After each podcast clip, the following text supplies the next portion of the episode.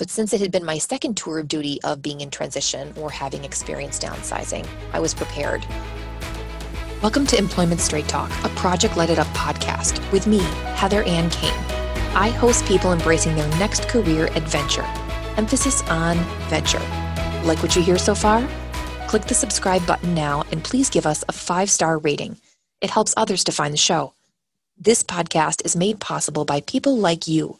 Mental trauma is one with unemployment. It is experienced by anyone that has ever been in transition, regardless of the reason.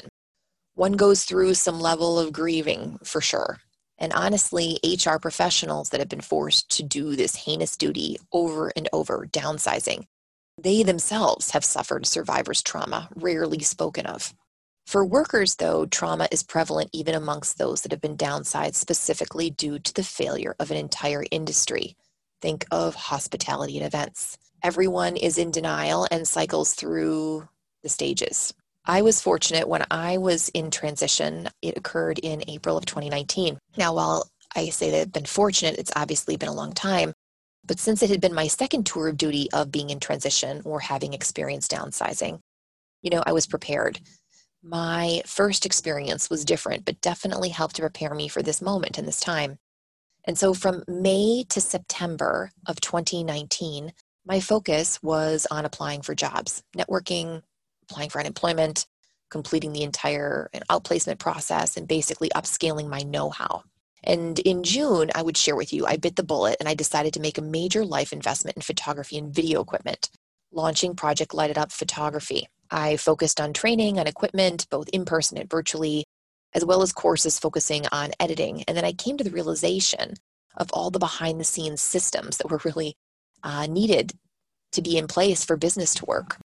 And so I made the purchase initially to learn and begin creating my own video content. And I even invested in, and invested, I should say, is the word, in my first online video content creation community, right? So, mastermind. And so I continue that today. So it's all about like continuing to plant those seeds. And that's what I was doing in June. Video, however, even though that was my initial intent, did not become a priority. Uh, photography became the priority because I realized I needed to learn the systems and I needed to train my eye with respect to art and to gain just a greater appreciation for composition, color editing, and how that translates into something that can be a delivered product used by a customer.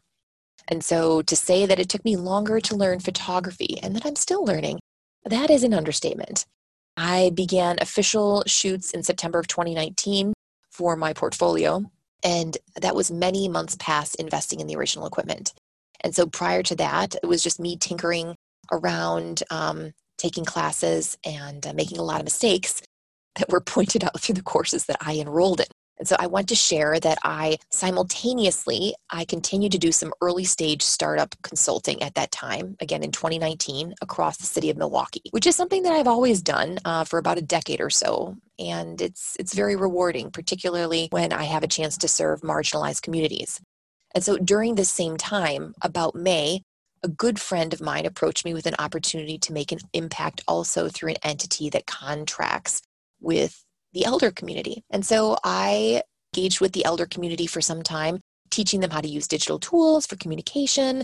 And this involved anything and everything from a smartphone to, ironically, online job search, as well as um, I served to help represent the organization at statewide events.